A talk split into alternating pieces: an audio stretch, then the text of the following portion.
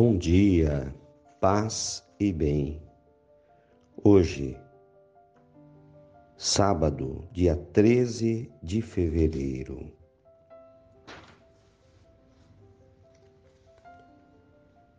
O Senhor esteja convosco, Ele está no meio de nós. Proclamação do Evangelho de Nosso Senhor Jesus Cristo, segundo Marcos capítulo 8, versículos 1 a 10. Havia de novo uma grande multidão e não tinham o que comer. Jesus chamou os discípulos e disse: Tenho compaixão dessa multidão, porque já faz três dias que está comigo e não tem nada para comer.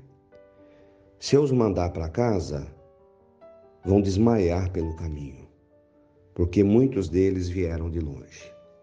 Os discípulos disseram: como poderia alguém saciá-los de pão aqui no deserto? Jesus perguntou-lhes: Quantos pães temos? Responderam: Sete. Jesus mandou que a multidão se sentasse no chão. Depois pegou os sete pães e deu graças.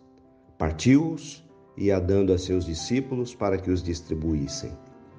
E eles os distribuíam ao povo. Tinham também alguns peixinhos. Depois de pronunciar a bênção sobre eles, mandou que os distribuíssem também. Comeram e ficaram satisfeitos. Recolheram sete cestos com os pedaços que sobraram. Eram quatro mil, mais ou menos. Jesus os despediu, dizendo: Subindo logo na barca com seus discípulos, Jesus foi para a região de Dalmanuta. Palavra da salvação, glória a vós, Senhor. Irmãos queridos, Antes de começar a reflexão, rezemos. Senhor, obrigado por mais um dia de vida, obrigado pela fé, por nossa igreja, obrigado por nos ensinar. Que na igreja restauramos as nossas forças pela oração, no encontro da Eucaristia na palavra. E na igreja aprendemos que amar a Deus é amar ao próximo. E que a preocupação com a fome das pessoas é algo que cabe dentro do Evangelho. Profundamente evangélico, a preocupação com o bem-estar material das pessoas. Tocai os nossos corações, Senhor, para que possamos, além de rezar, trabalhar na caridade, que a nossa comunidade seja um local, a casa da acolhida, da oração e a casa do pão repartido. Amém. Queridos, Jesus sente compaixão da multidão. Eram pessoas que o seguiam para oração, para curas, para ouvir a Jesus, para aprender o Evangelho. Era muita gente. E, no entanto, não tinham o que comer. Jesus se compadece da situação social das pessoas, a pobreza, a miséria. E esta fome continua no mundo. Se puxarmos no Google, vamos ver quantas pessoas passam fome todos os dias, quantas pessoas morrem de fome.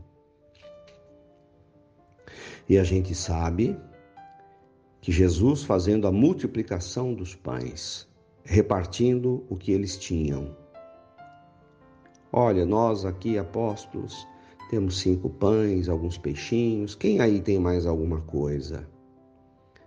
Reuniu, Jesus abençoou, fez o milagre da multiplicação e todos comeram e ainda sobrou. Assim seria o mundo se houvesse partilha. Todos comeriam, todos rezariam e todos ficariam felizes. Mas a gente vê as nações mais ricas do mundo preocupando-se em armar-se. Gastam fortunas com navios, aviões de guerra, radares, e cada país rico procura estrategicamente colocar-se em lugares para dizer: olha, aqui sou eu que mando. E essas nações lutam entre si para ver quem é que tem a hegemonia, hegemonia política no mundo. Enquanto isso, não há um esforço para acabar com a fome. O dinheiro que poderia ser usado para dar pão aos famintos vaza no, no ralo da corrupção em todos os países. Dinheiro é desviado das merendas das crianças.